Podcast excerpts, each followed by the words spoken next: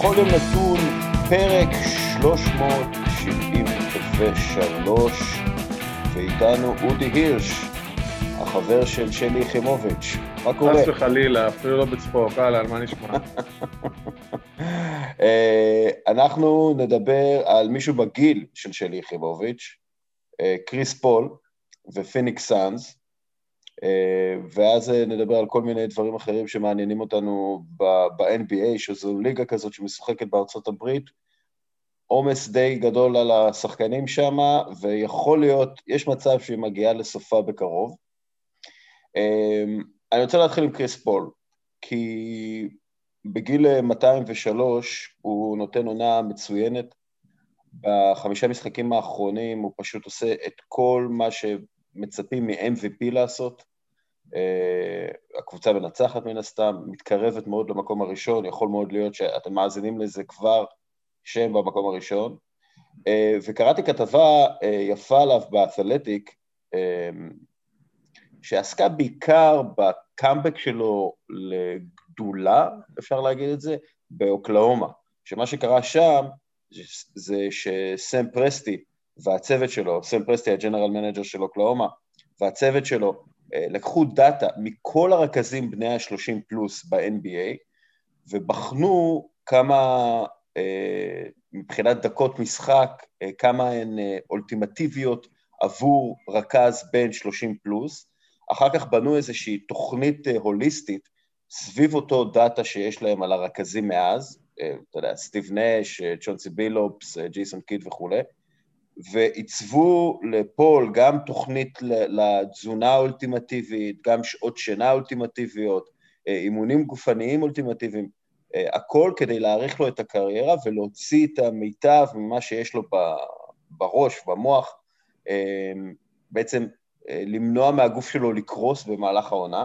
אפילו בתוכנית הזאת אפילו סידרו ימים חופשיים כדי שיהיה לו עם המשפחה שגרה בלוס אנג'לס, שזה דרך אגב אחת מהסיבות שהוא עבר לפיניקס. אני חייב להגיד שאם יש כבר סטטיסטיקות על שעות שינה ושעות עם המשפחה, זה מתחיל להיות ממש מלחיץ. יהיה כאילו בסטטיסטיקה זה ב-NBA, אתה נכנס לאתר, ואז יש את ה-all time בשעות שינה בליגה, לא יודע, זה...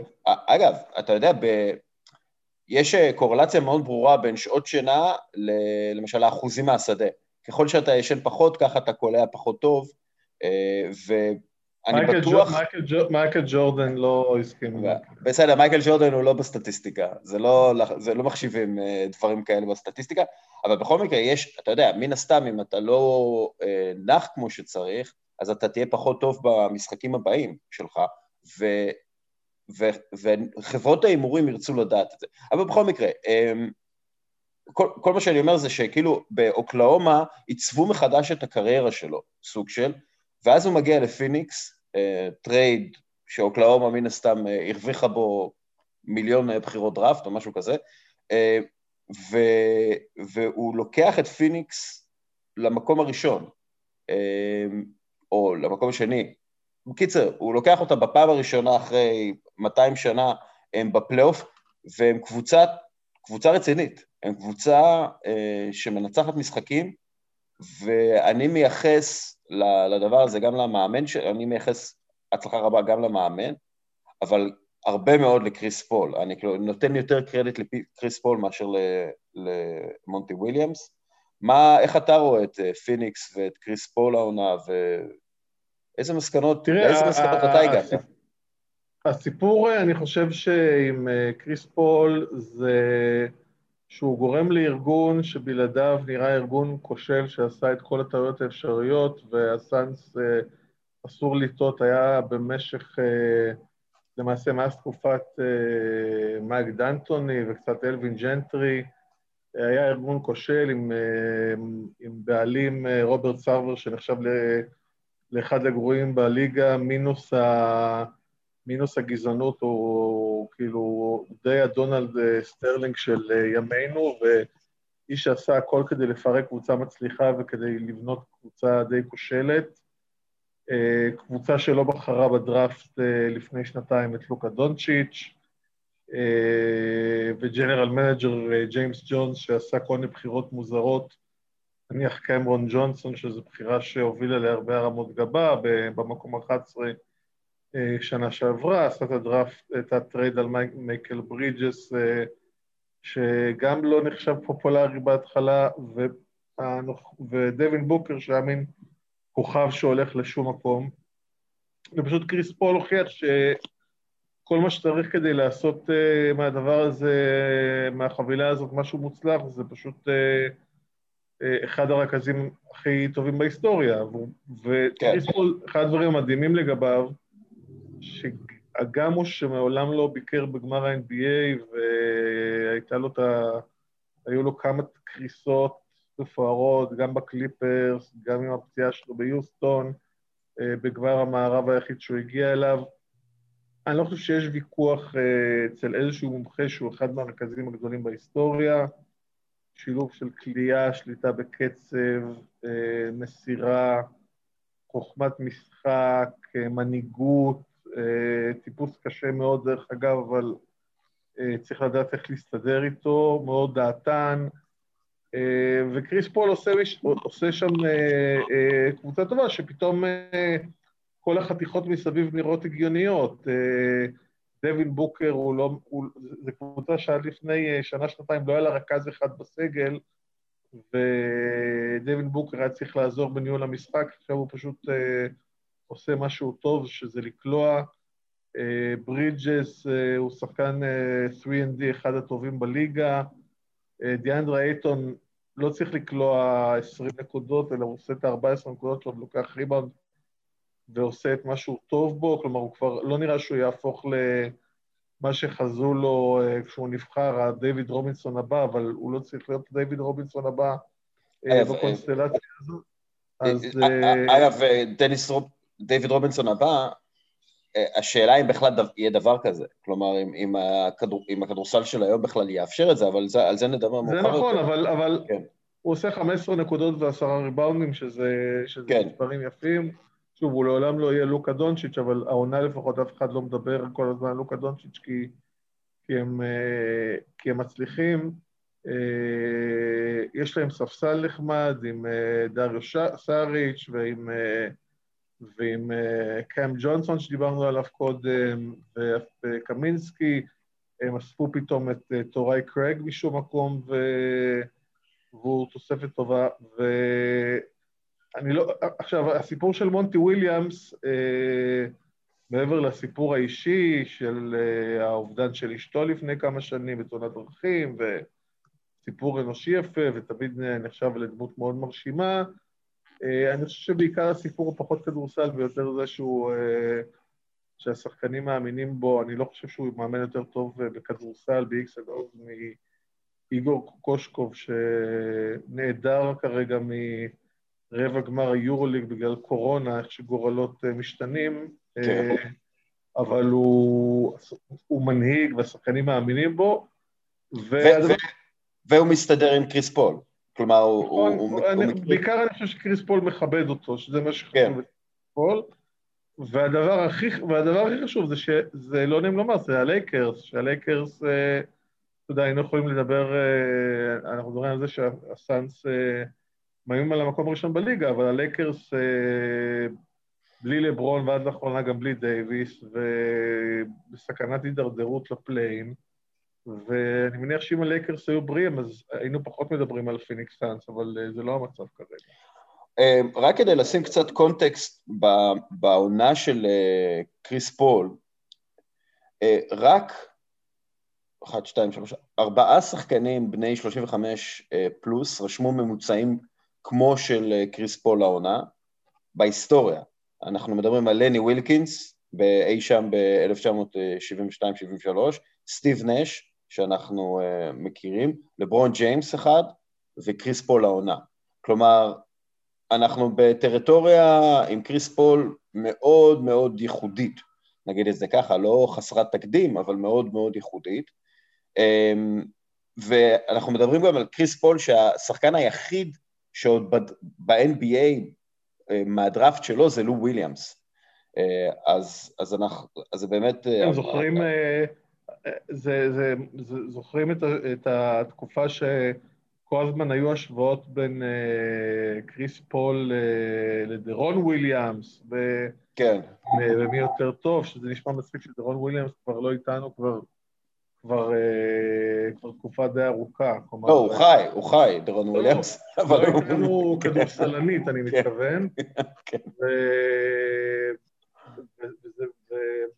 ובקיץ האחרון פרש מרווין וויליאמס, שנבחר שני בדראפט לפני כריס פול, ועשה קריירה כזאת בינונית /נחמדה, אבל מה שלא מתקרב לכריס פול, באמת הוא נשאר אחרון, ומי שזוכר אותו באמת בתחילת הקריירה, בניו אורלינס, בקבוצות שאימן ביירון סקוט ועם דיוויד ווסט, גם זוכר שחקן שהיה מגיע לסדרות פלייאוף, והיה קולע 35 ו-40 נקודות, והשליטה שלו במשחק כסקורר הייתה פשוט, הייתה באמת של אחד הגדולים ביותר, והוא עשה את השיפט הזה במהלך הקריירה, והוא באמת רכז אמיתי שגם מוותר על זריקות, אבל הוא יודע גם לקחת את ההתקפה על עצמו כשצריך.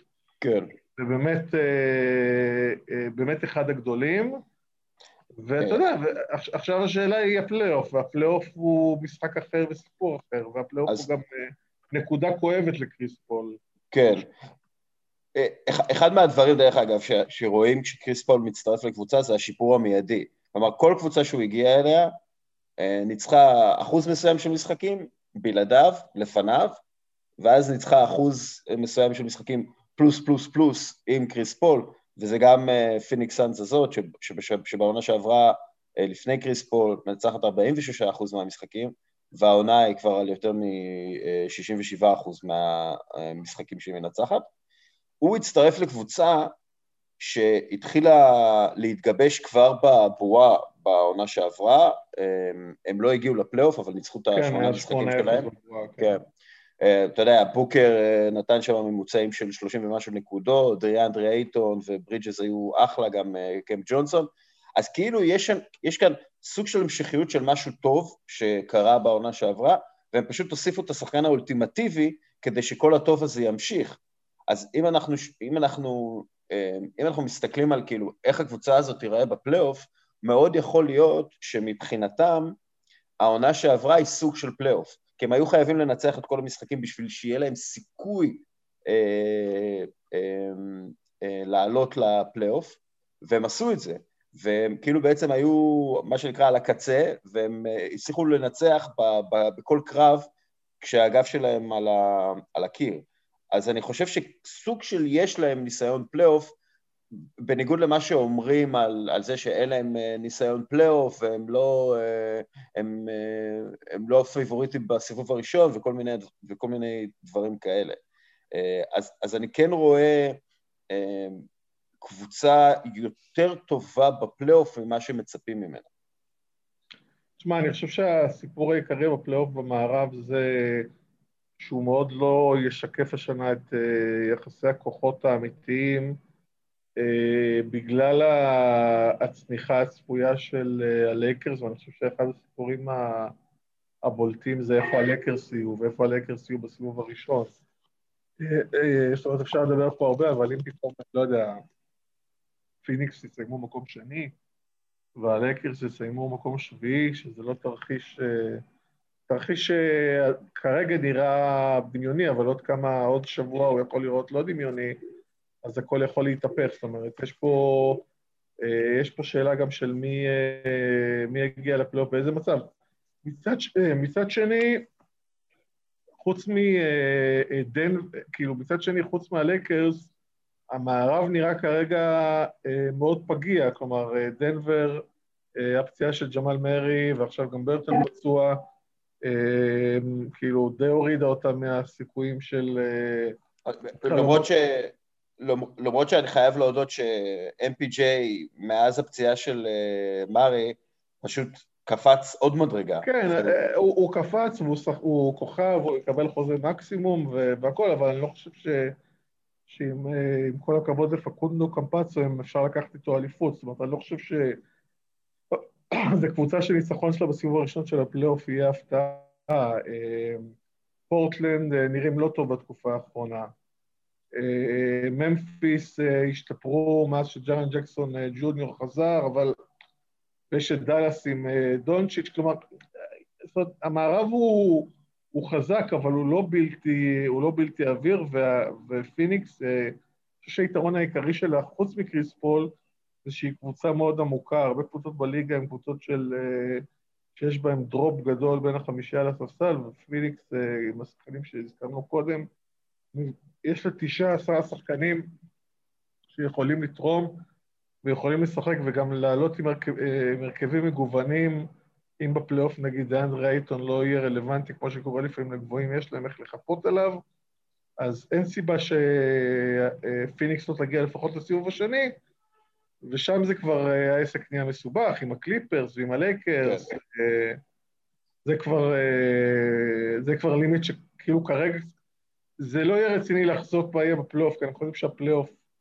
הוא משחק אחר לגמרי, עם אינטנסיביות אחרה לגמרי, וגם אי אפשר להגיד שאנחנו בטוחים בקריס פול שהוא יביא אותם גבוה, כי בפלייאוף בדרך כלל זה לא קורה עם קריס פול. כן. קריס פול, 1.83 סנטימטרים, דווין בוקר הוא לא ענק, הוא לא נמוך, הוא לא גארד נמוך, הוא 1.96, אבל יש איזה, אני אוהב את השילוב ביניהם, בגלל שאם קריס פול על המגרש, דווין בוקר, אשכרה לא צריך להיות פליימייקר, הוא יכול להיות שוטינג גארד קלאסי, ולמרות שהמספרים שלו טיפה ירדו מהעונה שעברה, הוא שחקן יותר טוב. כלומר, רואים את זה, הוא לוקח זריקות יותר טובות, הוא יותר יעיל בהתקפה, התנועה שלו, לא, אין שום דבר מיותר שהוא עושה, וכשהוא היה לבד בבקורט, או לא לבד, או עם שחקנים פחות איכותיים, הוא פשוט לא, הוא לא היה טוב כל כך. אני חושב שאני גם לא הייתי מאמר, אני גם לא הייתי מאמר נגד דווין בוקר בפלייאוף, כי הוא שחקן קלאץ' לא ברמות של דמיאן לילארד, אבל הוא שחקן קלאץ' ברמה מאוד גבוהה. אגב, הוא גם, דווין בוקר הוא סקנד גארד, שהוא קצת סקנד גארד בדור הישן, כי במובן הזה שבניגוד לסטף קרי, אני לא יודע, סטף קרי הוא סקנד גארד, הוא יותר פוינט גארד, כזה, מין קומבו כזה, שהוא הסקנד גארד האולטימטיבי של התקופה הזאת, הוא שחקן שהכוח העיקרי שלו זה קליעה משתיים, כלומר, הוא קולע בפחות מ-35% משלוש, הוא אוהב את הזריקה הזאת מהמיד ריינג', מלצאת על חסימה, ולקחת את הג'אמפסטופ הזה מ5 מטר, משהו שהיה יותר מקובל בכדורסל של פעם, ופחות מקובל בכדורסל של היום, זאת אומרת, הוא שחקן שבוא נגיד, הוא שחקן שמי שגדל כמונו על כדורסל בשנות ה-90, ועדיין, זאת כואב לנו בעין לראות את כל השלשות האלה, ואת הקצב הזה, דווין בוקר זה שחקן ש-we can relate to, זאת אומרת, הוא שחקן שהכדורסל שלו הוא לא בוא נעבור את החצי ונעיף, אלא יש בו איזשהו פינס שהוא של כדורסל קצת בדור אחר. כן, והוא יוצא עם קנדל ג'נר. וואלה, לא ידעתי. האמת היא גם כן לא ידעתי עד אתמול, עשיתי עליו גוגל, והדבר הראשון שראיתי זה שהוא יצא עם קנדל ג'נר.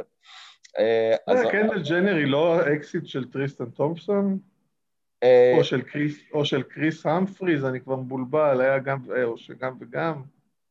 הם מאוד אוהבות כדורסלנים במשפחה הזאת, אני לא יכול להגיד לך, אולי המאזינים שלנו, אני לא עוקב, אני חושב שיצא עם בן סימונס. גם בן, אוקיי. היא אמרה, אני חייבת עם מישהו שיודע לקלוע גם.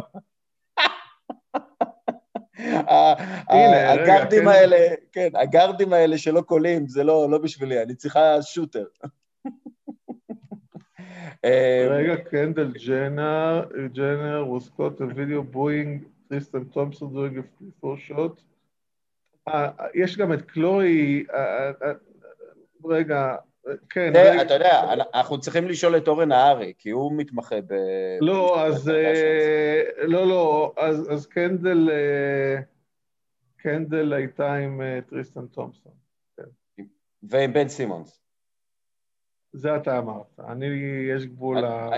אני עכשיו רואה תמונות של בן סימונס עם קנדל... טוב, בסדר. יופי, כן. אחלה.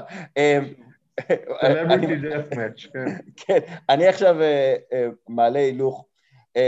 ב-2013, מלקום גלדוול כתב את הספר שלו, דוד וגוליית, ובו הוא מנסה להסביר איך זה שלפעמים, מה שנראה כמו חיסרון, זה בעצם יתרון.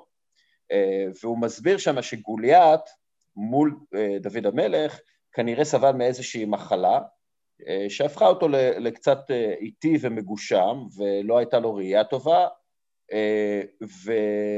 ודוד אולי היה קטן יותר, אבל הוא היה מן הסתם גמיש יותר, וזריז יותר, ומהיר יותר, וגם עם ראייה יותר טובה, ובעצם ברגע שדוד ויתר על השריון והחרב, היה לו יתרון מאוד גדול מול גוליית, הוא ידע להתמודד מולו גם עם הרוגת כמין הסתם, וככה הוא הצליח להפיל את גוליית ובעצם לנצח את הקרב, ובספר הזה גלדוול בעצם מסתכל על כל האנדרדוגים, שהאנדרדוגיות שלהם היא בעצם ההפך מהאנדרדוגיות, הבבדוגיות,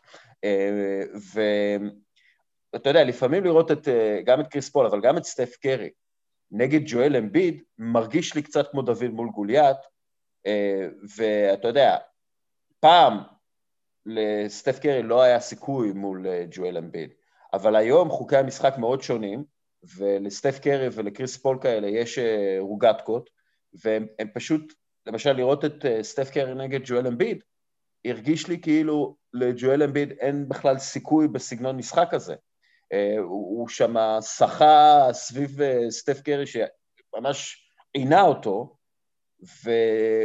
ושחקנים כאלה כמו קרי וקריס פול, באיזשהו מקום גם דווין בוקר, ובכלל הגארדים, הופכים שחקנים גדולים מאוד לכמעט לא רלוונטיים בהרבה סיטואציות במשחק. תראה, הסיפור העיקרי פה שקודם כל מלקום גלדוול, פעם נורא אהבתי אותו, כי הוא כותב עם עת קלה ומאוד מוכשר, אני חושב שהתיאוריות שלו הרבה פעמים הן מה שנכנס לתוך התיאוריה... נכנס לספר, מה שסותר את התיאוריה מחוץ לספר, אז כן. אפשר לדבר על מלקום גלדוול בהזדמנות אחרת, אבל אני חושב שמה שקרה פה זה שפשוט החוקים ב-NBA מעדיפים גארדים בסופו של דבר. כן. ברגע שנכנס החוק של ההנדשק, מצד אחד שאתה לא יכול לעצור גארדים עם היד, ומצד שני, שחקן על האותיות, אתה כן יכול לשים עליו גוף. מה זה? להחטיף לו מכות. אתה יכול... כן, אתה יכול לדחוף אותו, ואתה יכול... לדחוף אותו. לשים את העמה שלך ולדחוף אותה החוצה. בסופו של דבר החוקים מעדיפים גארדים. אתה לא יכול באמת לעצור גארד מוכשר אם הוא רוצה, עם כלייה, כשהוא רוצה לחדור לסל. פיק אנד רול, יש סיבה שזה נהיה המהלך הכי... אם אתה עושה חילוף, אז אתה שם שחקן עם רגליים איטיות מול שחקן עם רגליים זריזות. אם אתה לא עושה חילוף, אתה יכול לחטוף שלושה מכדרור, ובסופו של דבר החוקים מעדיפים גארדים. בגלל זה גם, זה למרבה האירוניה, הבחירה בדיאנדרה אייטון כמספר אחד בדראפט, לפני לוקה דונצ'יץ' וגם את מרווין בגלי כמספר 2 בדראפט, היא הייתה בחירה כל כך מופרכת, מכיוון שיש לך גארד סופר מוכשר, מול גבוהים עם כישרון כזה או אחר, ואתה מעדיף להביא את הגבוהים בליגה ש... בצורה מובהקת מעדיפה גארדים, והנה שנה הבאה אנחנו רואים שכבר הלקח נלמד, ומי שהולך להיות ראשון בדראפט זה קייט קנינגהם שהוא גארד, אומנם מרכז של 2 מטר שזה מרשים, אבל ואבן מובלי ששחקן של 7 פיט, שהוא עם קישורים כמעט של גארד, הוא יהיה 2 או 3 בדראפט, כי מה לעשות, החוקים כרגע מעדיפים. כן. הם נמוכים, וקריס פול יכול להיות מאוד להיות, שאתה יודע, אנחנו לא יודעים, שהשינוי הזה בחוקים הוא תורם ללונגבית, לזה הריקות הימים של... גם שלו, ואולי גם של לברון, זאת אומרת, זה היכולת, אתה יודע, לברון, אם הלברון היה נולד 20 שנה קודם, סביר להניח שהוא היה משחק הרבה בפוסט, היה מקבל הרבה יותר מכות, היו אומרים לו, זה מצחיק לחשוב שהייתה תקופה בקריירה של לברון, שכולם אמרו שהוא חייב לפתח משחק פוסט-אפ. והוא הלך להקים על אג'ואן בשביל זה. הוא הלך לקיץ עם הקים על אג'ואן בשביל ללמוד משחק פוסט. הוא לא ממש פיתח, הוא יודע לעשות את זה, אבל הוא כמעט לא משתמש בזה בשנים האחרונות, כי בכדורסל של היום זה רק חיסרון. למה לא לעשות זה כשהוא גארד כל כך טוב, הוא רואה את המשחק כל כך טוב ושולט בו מהטופ אוף דה קיק או מהווינג, למה לא להיכנס פנימה? אבל אני חושב שאותו דבר כריס פול, אני חושב שהחוקים כרגע מעדיפים. נותנים עדיפות לשחקנים כמו, גם סטף קרי אגב, זה שחקן שכל דקה שהוא לא נפצע ולא זה, זה נראה לפעמים סוג של נס, אבל חוקים היום נותנים יתרון לשחקנים האלה. אגב, גם טרי רוז'יר באיזשהו מקום, כאילו כל רכז מקבל הגנה מהשופט, ואם הרכז הזה הוא high volume, והוא קולע, והוא זורק הרבה וקולע הרבה, הוא יגיע הרבה לקו, בניגוד נגיד לשחקן גבוה, שיכול לחטוף מכות ולא תמיד להגיע לגב. עכשיו, ג'ואל אמביד מגיע לקו. העניין הוא שמאוד יכול להיות שג'ואל אמביד, ופה אנחנו מסתכלים עוד פעם לפלייאוף, הוא עשוי להגיע לסוף המשחק, או לסוף סדרה, בלי שום אנרגיה. כאילו, ראינו את זה גם קורה עם ג'ואל אמביד בעבר, כן? זה לא איזה משהו מופרך שאני ממציא, זה לא מלקום גרדוול, שאני ממציא איזושהי תיאוריה. אתה יודע, המשחק הזה, הסוויצ'ים, גם בהגנה הוא נשחק,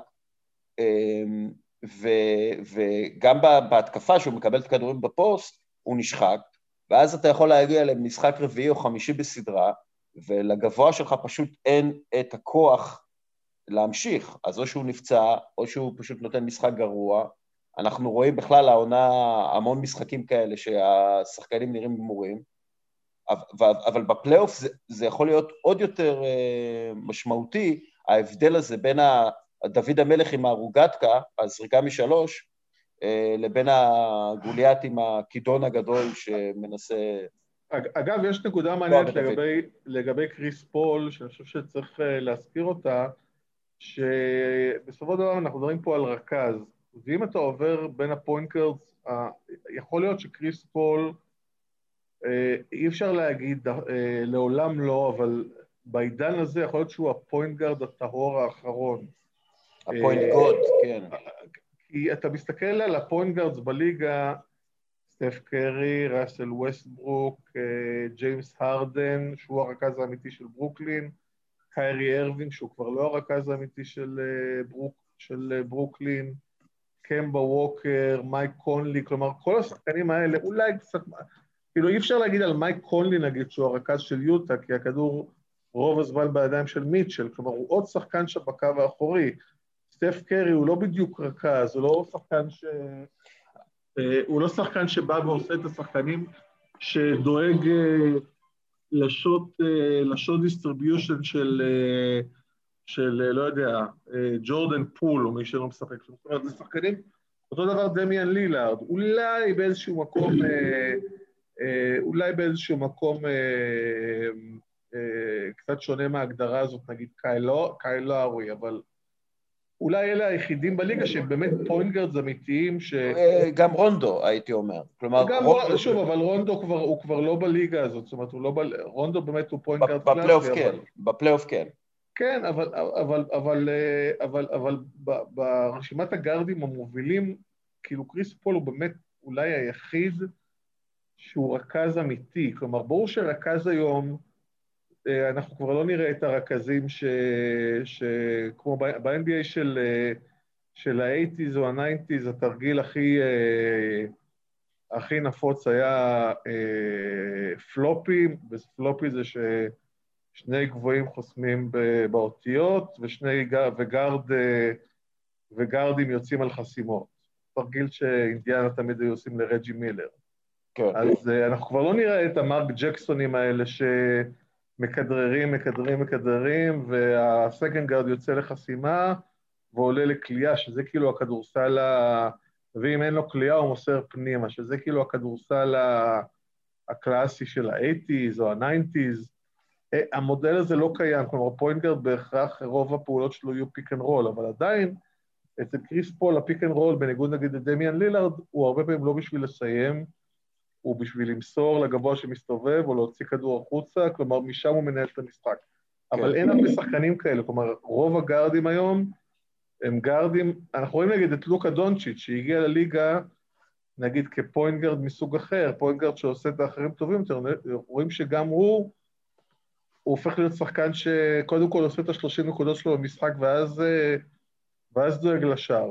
בין היתר, כי זה מה שהחוקים בליגה מאפשרים כרגע. כן. אני חושב דרך אגב שכבר לא צריך להשתמש ב-1, 2, 3, 4, 5, או בפוינט גארד, שוטינג גארד, סמול פורוורד, פאוור פורוורד, סנטר. אנחנו רואים שהליגה מאוד, היא מורכבת מפליימקרים, ווינגס וגבוהים, והווינגס זה החבר'ה האתלטים האלה שחייבים לקלוע משלוש, חייבים לעשות הגנה, לא מבקשים מהם לייצר, הם יותר כאלה תופסים את האליופים, יותר פיק אנד רולים כאלה, אבל לא כפליימקרים, כשיש לך ווינג שהוא פליימקר זה מאוד נדיר, זה ג'ייסון טייטום כזה, או פול ג'ורג' או קוואי אפילו, גם קוואי לא פליימקר, הוא יותר ממש ווינג, יש לך פליימקר, שזה בעצם מבן סימונס עד לוקה דונצ'יץ' במנעד הזה, ויש לך גבוהים, שכל גבוה יש לו דברים שהוא נותן, ויש לו דברים שאין לו והוא לא יכול לתת, אבל אתה צריך אותם בעיקרון בשביל לשמור על הגבוה של הקבוצה היריבה, אבל גם בשביל... לא, אתה גם צריך אותם... ספייסינג ורטיקלי, מה שנקרא, כאילו שהם יוכלו לתת את הדנק, מה שקרה מלמעלה, לרדת לסל, כמו שנגיד עושה דיאנדרה אייטון שהוא קולע. או בעיקר אודי גובר. או אודי גובר, כן. אז אנחנו, כאילו יוטה זה הקבוצה הכי קלאסית, שיש לך שוטינג גארד מאוד מובהק, יש לך פוינט גארד מובהק, ואז יש לך סמול פורד ופאוור פורד, פאוור פורד שהוא קצת סטרץ', אם הם משחקים עם פייבורס, אז בכלל לא סטרץ', ורודי גובר, שהוא כאילו 500 מובהק, אבל כל שאר הקבוצות, זה באמת ווינגס, פליימקר, או אולי שני פליימקרים, וגבוה. זה מה שיש בכדורסל היום. אז כאילו, מרגיש לי, אתה יודע, זה לא מדינת הגמדים לחלוטין, אבל מרגיש לי שבעולם הזה, יש הרבה יותר מקום, לשחקנים שהם לא גבוהים במיוחד, וזה... אני חושב שזה בעיקר העניין של המיומנות, כלומר, וגם ניקולה יוקיץ' יש לו יתרון כי בגלל המיומנות שלו, ובאופן כללי, לצורך העניין גם אנטוני דייביס או יאניס להבדיל, זאת אומרת, באמת העמדות זה משהו שהוא בליגה של היום, שכולם משחקים גם 5 פתוח או 5 בחוץ, זה משהו קצת מיושן. כן. אגב, שאלה מאוד חשובה. לאיזה שם מוסלמי קיירי ישנה? מה השם המוסלמי של קיירי אירווין? שאלה. כן, ראיתי שהוא פתאום נזכר שהוא מוסלמי.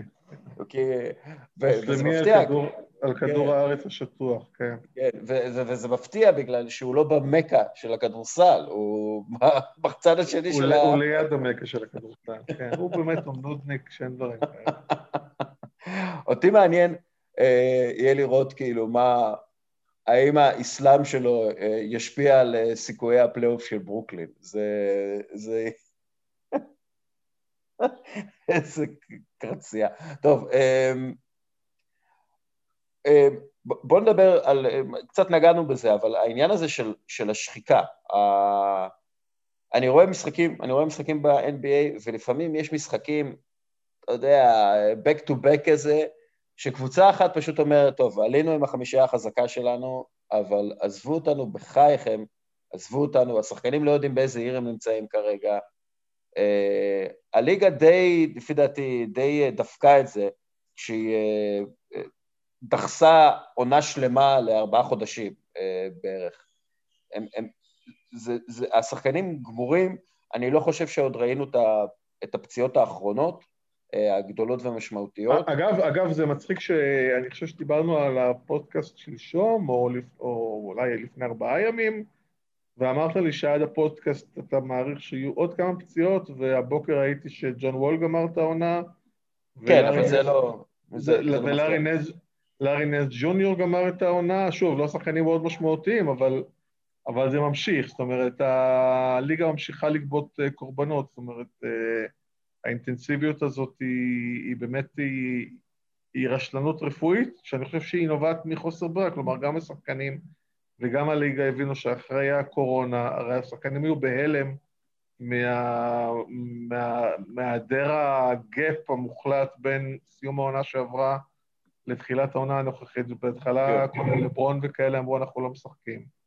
ואז הם הבינו שאין להם מה לא לשחק, הליגה במצב כספי לא טוב, ויצחק כסף.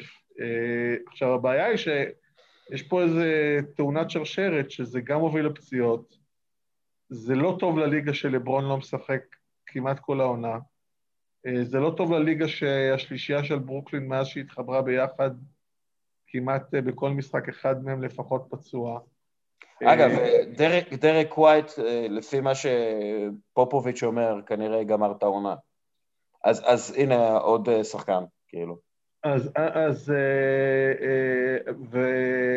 כלומר, וגם האינטנסיביות של העונה, יחד עם הסגנון המשחק היום, שהוא סגנון משחק יותר מהיר, עם יותר זריקות לשלוש, לפעמים יוצר, חייבים להודות, פה אפשר להודות כי שעושים פודקאסטים בארצות הברית, יש להם אינטרס למכור את הליגה, לכולנו יש אינטרס שהליגה תצליח ונוכל לקשקש על זה קצת וליהנות, אבל הרבה משחקים לא נראים טוב, ברמת בחירת הזריקות, ברמת הפוזיישנים שהם לא חכמים, ברמת זה שאתה רואה ששחקנים או שאין להם כוח לשמור, או שהם לא רוצים לשמור, וגם ה-back to back האלה גורם לזה שיש המון תבוסות, המון משחקים שנגמרים כבר ברבע הראשון או ברבע השני. הליגה גם הוציאה איזה מידע מטה על הרייטינג, שטען שהרייטינג בעלייה, ואז יצאו הנתונים של ABC שיראו שהרייטינג דווקא בירידה, ועשו איזה קומבינות שכתבים כעסו עליהם שהם עשו מין ספין כזה.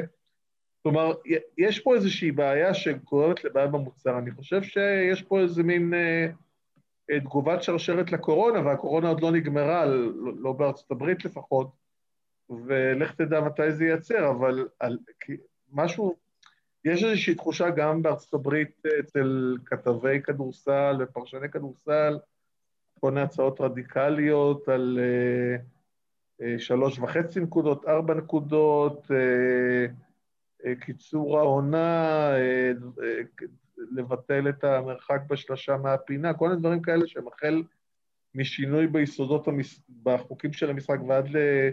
שינוי מבנה שמשהו פה לא עובד, כלומר, משהו פה לא עובד, והוא גם, הוא משפיע על הבריאות של השחקנים, אבל הוא גם משפיע על איכות המוצר. שוב, הליגה שהיא הכי קצרה, ה-NFL, היא הליגה הכי מכניסה. אז אני לא חושב שזה בטעות. אני חושב שכשיש לך פחות משחקים, כל משחק, יותר חשוב, כל משחק הוא יותר must-see, וככל שיש יותר משחקים שהם must-see, ככה יש יותר עניין בליגה, ויש יותר כסף מחסויות, מזכויות שידור, וגם מאוהדים שמגיעים. כלומר, אתה מכניס הרבה יותר פר משחק.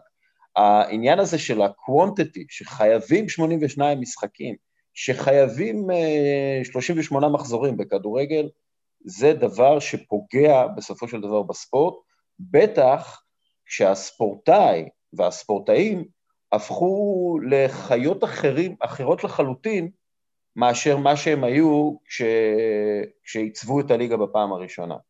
כלומר, בוב קוזי היה יכול לשחק 82 משחקים בעונה, אפילו בכמה חודשים, בגלל שוואלה, המאמץ הפיזיולוגי לא היה כזה גדול.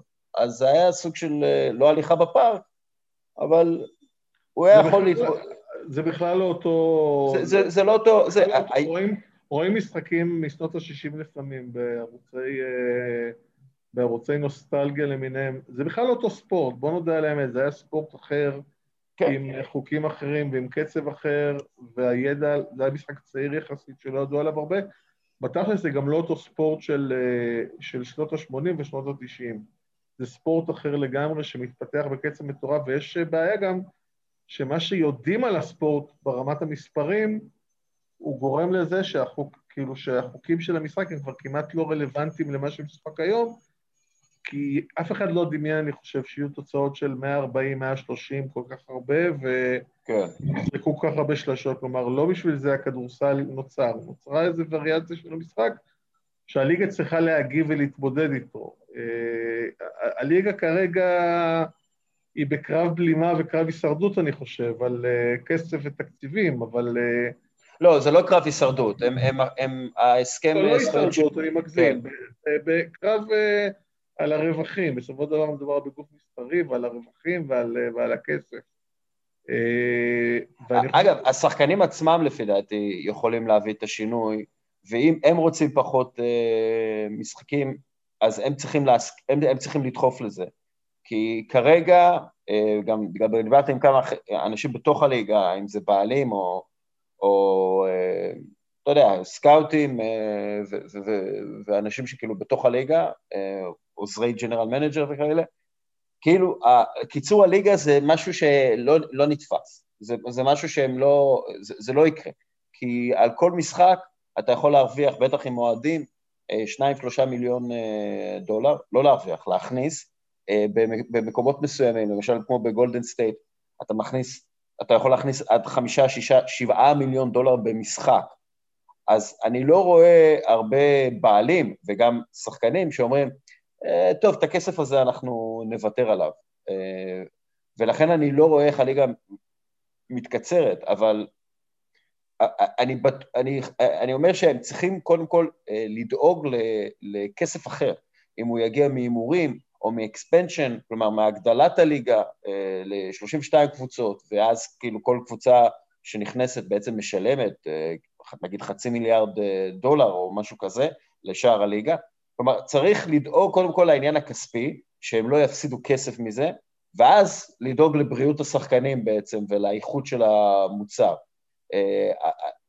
בשביל זה שוב, צריך למצוא דרך להכניס עוד יותר כסף, כי אם אתה מקצר את הליגה, ויהיו פחות משחקי בית, יהיה פחות כסף לקבוצות, לפחות בטווח הקצר. כלומר, צריך למצוא משהו שיאזן את הספרים, מה שנקרא, ואני לא רואה את זה קורה בלי זה משהו דרמטי, כמו הגדלת הליגה.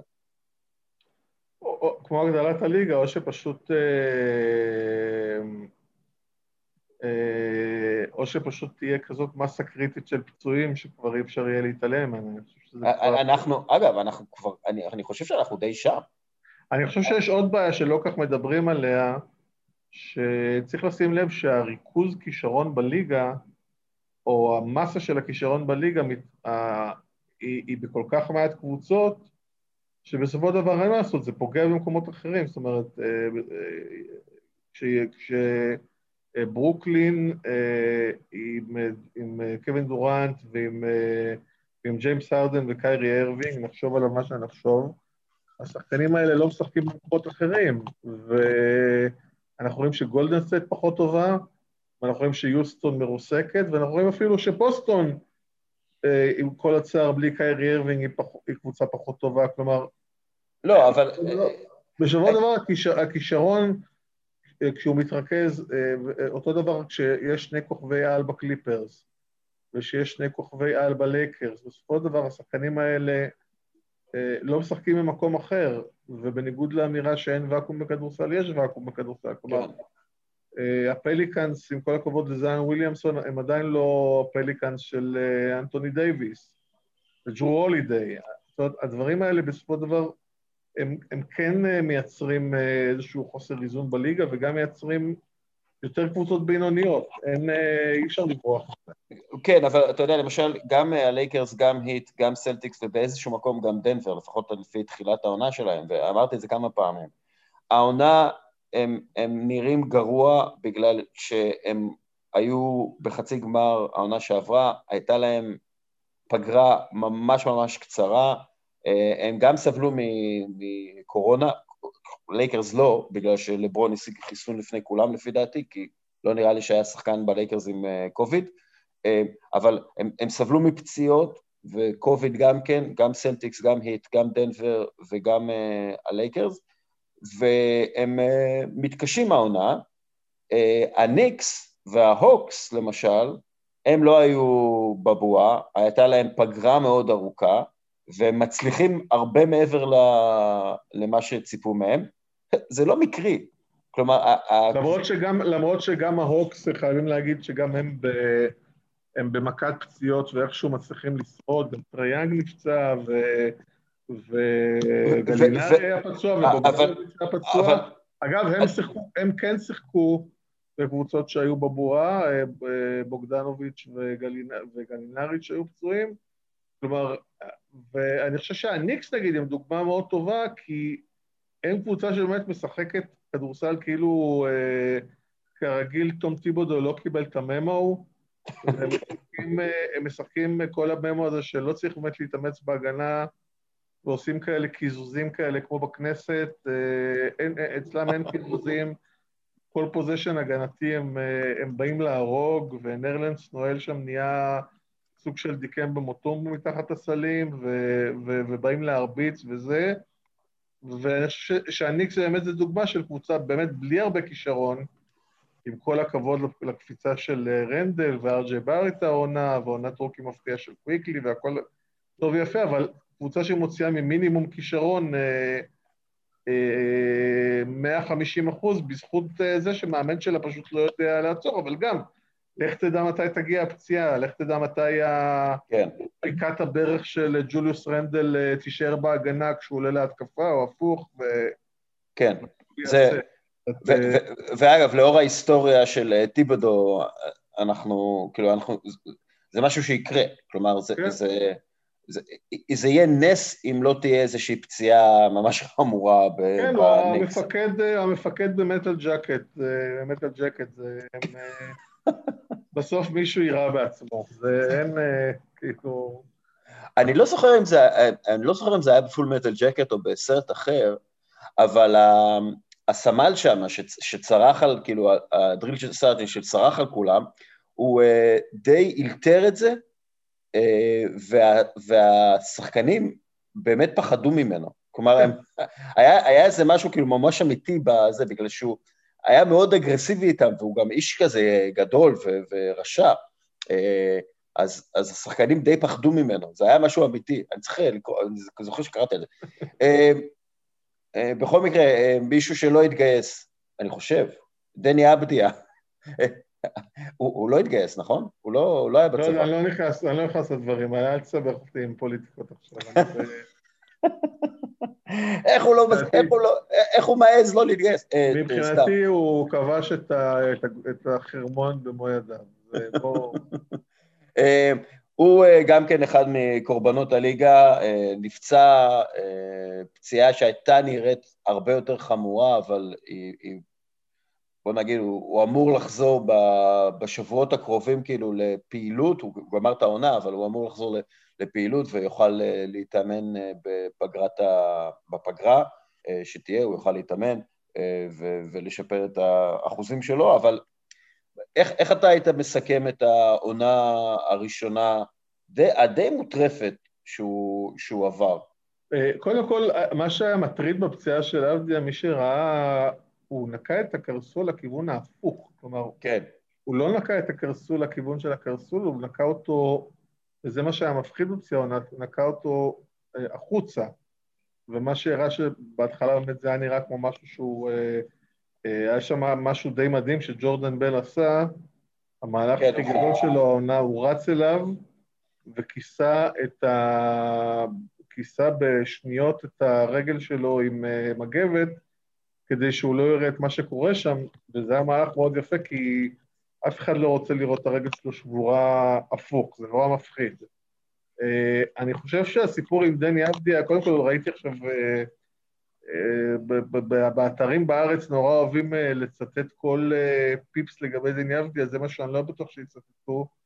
ראיתי עכשיו שעשו סם וסיני והולינג'ר עשו בדאטלטיק את הרידראפט של הדראפט האחרון, ולמרבה הבושה דני לא בלוטרי, כלומר הוא לא הוזכר בכלל, הוא לא בין 14, הוא לא בין 14 הראשונים שלהם, כמובן שזה שטויות ולא צריך לייחס את זה חשיבות. כי הם אנטישמים. אנטישם, ברור. יש סיכוי סביר שאחד מהם יהודי, אבל הם אנטישמים. כן. אבל בטח מזוהים הפלג הליברלי במפלגה הדמוקרטית. כן, כן. אבל... הרפורמי.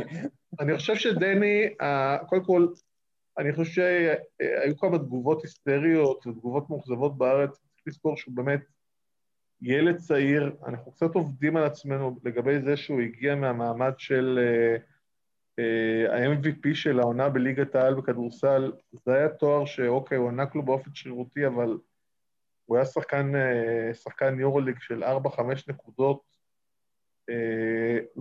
והוא עדיין שחקן שצריך להתפתח. הוא לא אמור כבר עכשיו, לא יודע, לקרוא את הליגה, לקלוע 15 נקודות, לשמור על יציבות. אם זה היה קורה, אותי זה היה מפתיע. כן. השוואות ללוקה דונצ'יץ' עשו לו עוול, הוא לא לוקה דונצ'יץ', לוקה דונצ'יץ' שיש פעם ב-30 שנה, מאז דראז'ן פטרוביץ' לא היה שחקן אירופי, לא היה גארד אירופי ברמה שלו. זאת אומרת, כל הדברים האלה צריך לזכור. מכאן הדברים שאותי כן מטרידים, ואני חזרתי אליהם כמה פעמים וגם כתבתי אליהם, זה באמת המועדון שהוא נמצא. עכשיו, צריך להגיד עוד משהו על דני אבדיה, שהוא לא כך תקים פוליטית. אם דני אבדיה לא היה רוקי, לדעתי הוא משחק העונה פחות דקות.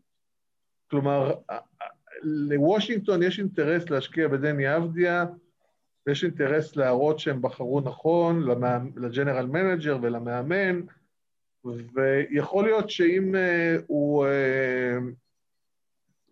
לצורך העניין, בוושינגטון השנה משחק, יושב על הספסל יותר דיוק, אנטוני גיל, ששחק בחמקי, הוא היה שחקן אירופי יותר טוב מדני אבדיה, אין פה בכלל מקום לסימן שאלה, אבל אנטוני גיל הוא שחקן מבוגר שוושינגטון לא בחרה בדראפט והיא לא בונה עליו, כלומר, הוא נהנה, דני יגיע בשנה הבאה, הוא יתקרב לשלב הקריטי הזה בקריירה שלו, שבו הוא יהפוך מפוטנציאל למישהו שצריך להבין לאן הוא הולך בדיוק. המטרה שלו היא ללא ספק לקבל בסוף חוזה הרוקי שלו, לקבל את החוזה ארוך הטווח, שגם יסדר אותו כלכלית וגם יראה שהוא שחקן מן המניין בליגה, ופה מטריד אותי הארגון שהוא נמצא בו, אני חושב שהוא נמצא בארגון, אני מתעקש על זה, למרות שוושינגטון עד הלילה היה להם רצף היסטורי של 8 ניצחונות רצופים, ארגון בעייתי, עם היסטוריה בעייתית, עם מאמן שלא ידעו בפיתוח שחקנים, כל הכבוד לזה שהוא אימן את ראסל ווסטבוק וקווין דורנט, לא נראה לי שהם התפתחו בזכות... כן. באוקלאומה, לא נראה לי שהם התפתחו בזכות סקוט ברוקס, עם ג'נרל מנג'ר שעשה כמה מהלכים, מהלך עונה שאיכשהו קצת הצליחו להם, נגיד דניאל גפורד עושה שם מספרים יפים וזה, אבל... וגם בזמן דבר המבנה הנוכחי של הקבוצה, זה שזה קודם ראסל ווסטברוק וביל, ורק אחרי זה כל השאר, זה שהצ'ימורה הולך לסיים חוזה רוקי, ובטח יקבל להערכת חוזה, זה שברטנס על 80 מיליון ל5 שנים, והוא שחקן שהם חייבים לבנות עליו, יש פה יותר עדיין מרכיבים שלדעתי לא מיטיבים מההתפתחות של דני. זה לא אומר שדני לא יכול לבוא שנה הבאה ולקלוע 15 נקודות למשחק ולמסור 7 אסיסטים ופתאום לעשות את הפריצה שלו, אני חושב שהוא נמצא עכשיו במקום הלא נכון, וזה מה שמטריד אותי, יותר מההתפתחות האישית של דני. דרך אגב, אם מסתכלים על המספרים הטיפה יותר מתקדמים, שוב, אפשר להרכיב פה איזושהי עונה מוצלחת, חסרת תקדים של דני מן הסתם, אבל אם מסתכלים על המספרים המתקדמים, הוא כן לפחות יצר רושם של שחקן הגנה טוב במספרים המתקדמים. כן. והיו לו כמה היילייטים הגנתיים, גם נגד לברון ג'יימס למשל, שאתה אומר, אוקיי, זה מיוחד עבור רוקי, הוא עשה את זה טוב יותר מרוב הרוקים שנכנסו בכיתה שלו, בקלאס שלו. אני חושב, כשאני מסתכל כאילו על מה שקרה, וראיתי הרבה וושינגטון העונה, ועל זה אני צריך לקבל כסף, אוקיי? כי זה לא היה כיף. אי אפשר לפרוח ליד ראסל ווסטברוק. זה פשוט בלתי אפשרי, כי הוא מייצר משחק שכל המטרה שלו זה להגדיל את המספרים שלו, לפעמים הוא חשבון האחרים. הדוגמה הכי טובה זה דומנטה סבוניס, שבונת הרוק... וויקטור אלדיפו, כן, כן. נבחר 11 בדראפט, נחשב להחזבה, העבירו אותו בטרייד תמורת פול ג'ורג' שנראה איזה גאו... ואתה רואה את שחקן באינדיאנה, שהוא לא רק שחקן של... איזה 20 מקודות למשחק, הוא גם פוינט פורוורד, שהכדור אצלו ביד, והוא מקבל החלטות, ומכדרר ומוסר, זאת אומרת, אתה רואה משהו אחר לגמרי, וליד ראסל ווסטברוק, וגם ליד ברדלי ביל, שבסופו של דבר הוא שחקן סקורר, שהכדור יצא ממנו בדרך כלל לאזור, לכיוון הסל. כן. אין מספיק כדורים, ואתה רואה שהיוסאג' רייט של דני השנה היה בסביבות ה... 12%, שממוצע הליגה הוא 20%. זה פשוט אומר שהוא פשוט לא לוקח מספיק חלק בהתקפה, וזה לא בהשפעתו וזה לא באחריותו. ואגב, דני הוא לא ווינג, כלומר, הוא לא אתלט מספיק להיות ווינג ב-NBA, ווינג טוב ב-NBA, ואין לו קליעה משלוש מבריקה בשביל להיות ווינג, מה שנקרא 3&3 קלאסי, הוא כן פליימקר באופי שלו, והוא כן צריך את הכדור הרבה יותר, בשביל להיות יעיל יותר.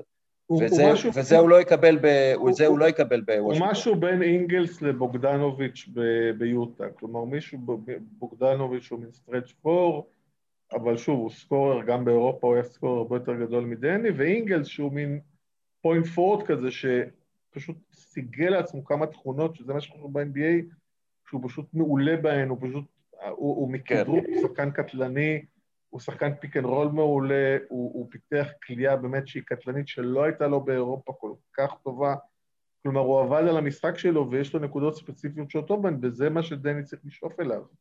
אגב, אתה אומר לדני לראות וידאוים של ג'ו אינגלס העונה? כי ג'ו אינגלס העונה, לפי דעתי הוא הקלה הכי יעיל בהיסטוריה או משהו כזה. אני חושב שבסופו של דבר דני הוא, מה שראינו ממנו באירופה, הוא מין פוינט פורוורד כזה, שזאת עמדה שהיא עמדה מסוכנת, כי היא עמדה שבאמת צריך להיות במקום הנכון. עכשיו, יוטה זה קבוצה שרואים אותה משחקת, וזה קבוצה שמשחקת שהכדור זז מיד ליד, וכולם יכולים לקבל החלטות. לא כל הקבוצות בליגה משחקות ככה, וזה צורך העניין אם דני היה משחק סתם ביוסטון של העונות האחרונות, היה יכול להתייבש שם בפינה ולא לקבל כדור אחד. זה מאוד תלוי, אני באמת חושב שזה צריך להיות הכיוון שלו, כלומר להיות שחקן שאני חושב שהוא חייב לדעת לעשות פיק אנד רול כשחקן עם הכדור, הוא חייב לשפר את הכלייה שלו בכל הסיטואציות, בכדרור, במצב סטטי, את כל זה הוא חייב לשפר. אני גם לא חושב זאת אומרת, בסופו של דבר הוא 3.5, הוא לא יהיה סטרץ', כלומר, אני לא חושב שהתפקיד הקלאסי שלו בליגה זה 4. הוא עדיין לא מספיק גדול כדי להיות 4 בליגה, ואני חושב שזה גם יבזבז את היכולות שלו. כלומר, הוא לא בדיוק ג'ו אינגלס, אני חושב שזה היה טיפוס שחקן שהוא צריך לשאוף להיות בכיוון שלו.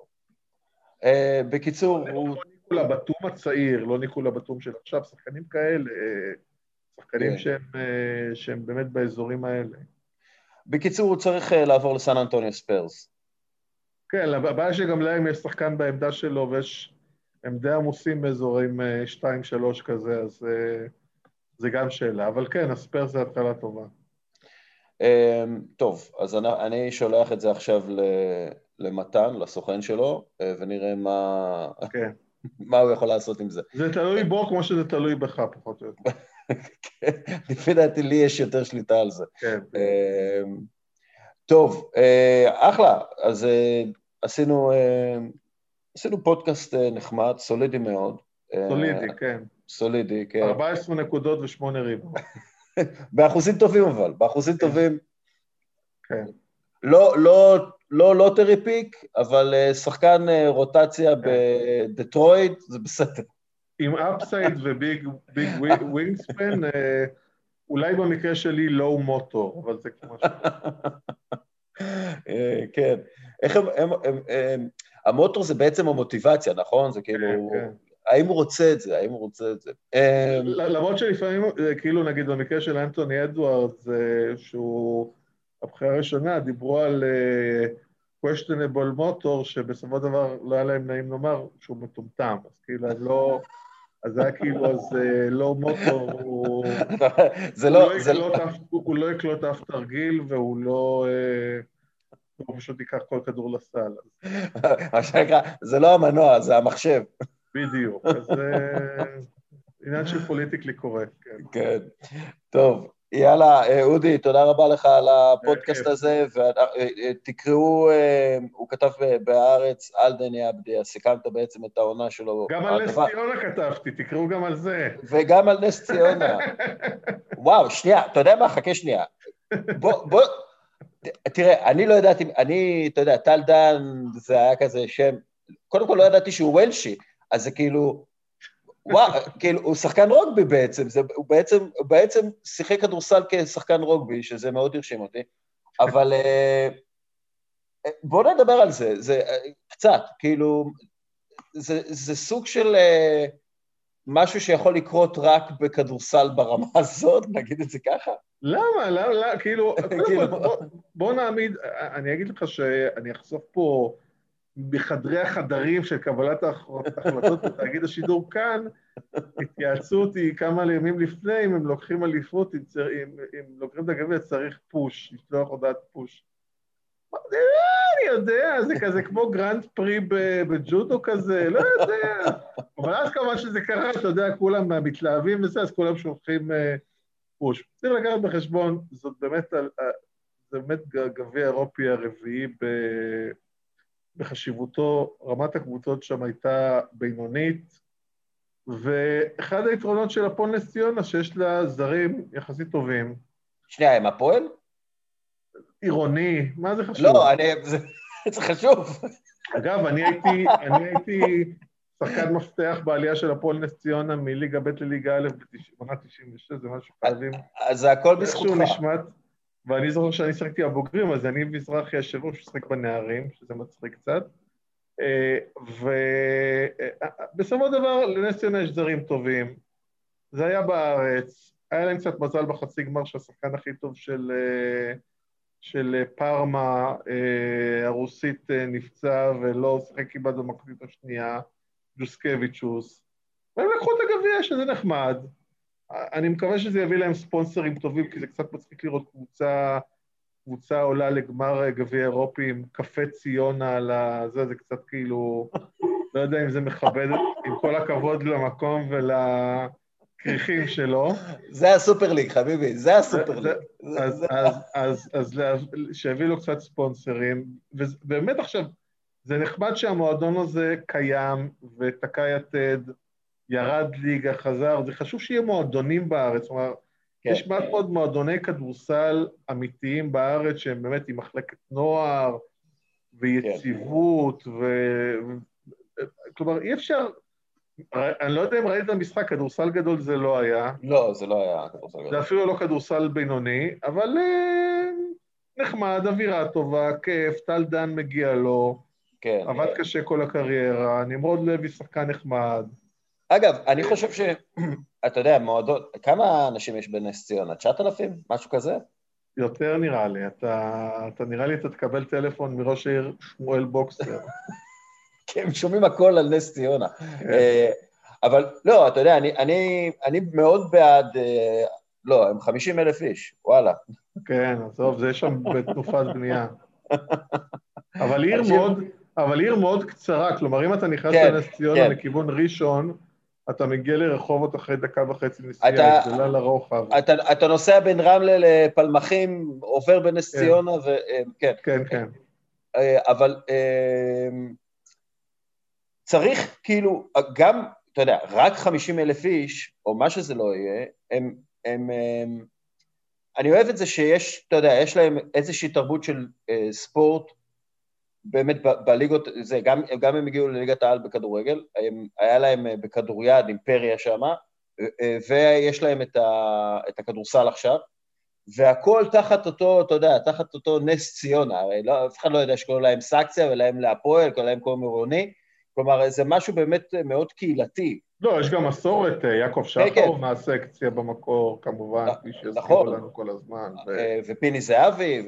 אגב, אתה גם מסתכל נגיד במדינות אחרות, נגיד כמו צרפת, אתה רואה שהכדורסל שם הוא לא חזק בהכרח דווקא בפריז, אלא הוא חזק יותר במקומות הקטנים יותר, כלומר בשווקים הקטנים יותר, שצריך פחות כסף כדי להצליח בכדורסל, אז גם בארץ זה נחמד שיש.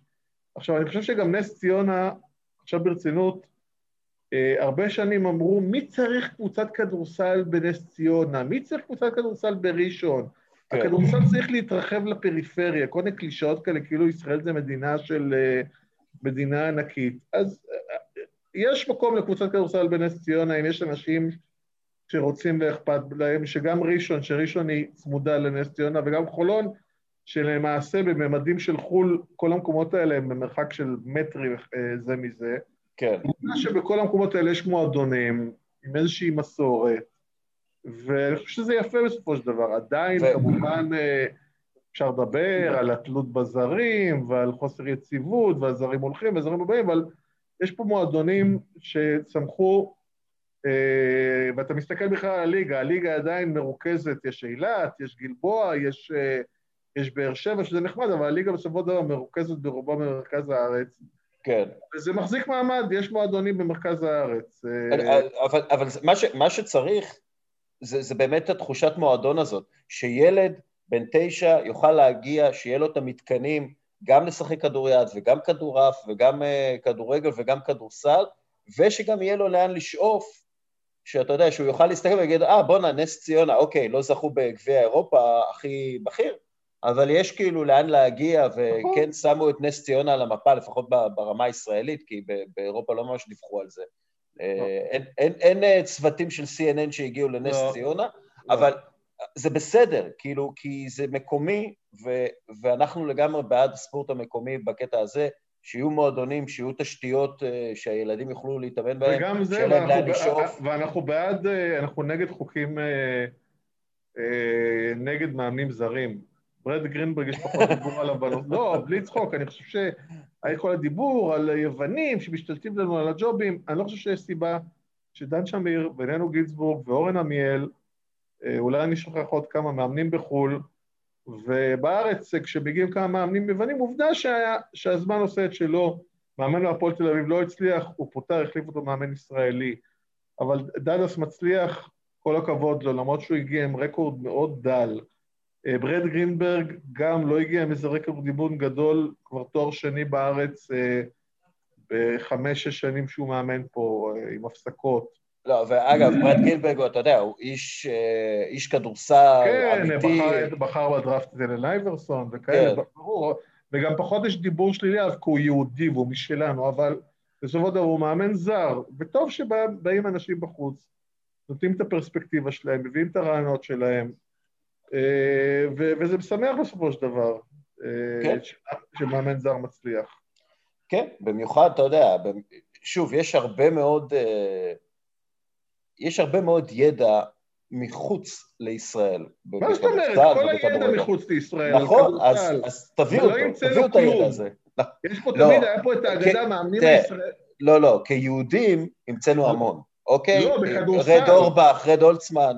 סבבה, בסדר, אבל בכדורסל היה פה את האגדה שהמאמן הישראלי הוא הכי מתוחכם באירופה, והוא הכי יודע באירופה, והוא הכי לפטופ, ומצ'אפ זון וזה. אוקיי, אבל עובדה שלא מגדלים פה כל כך הרבה שחקנים, ויש פה, וצריך רק לפתוח יוטיוב ולראות כמה ידע יש על כדורסל שמסתובב. כן. הידע מגיע מכל המקומות, הוא מגיע, יש גם אנשים מישראל עם ידע, והידע הוא באמת, זה ענף לגמרי גלובלי, ואין שום סיבה שלא יהיו פה מאמנים זרים שאפשר היה ללמוד מהם. בקיצר אודי, הפודקאסט הבא אני עושה באנגלית או ביוונית עם איזה מישהו זר. לא צריך את ה... בשמחה. טוב, יאללה, תודה רבה. תודה, בכיף. ביי.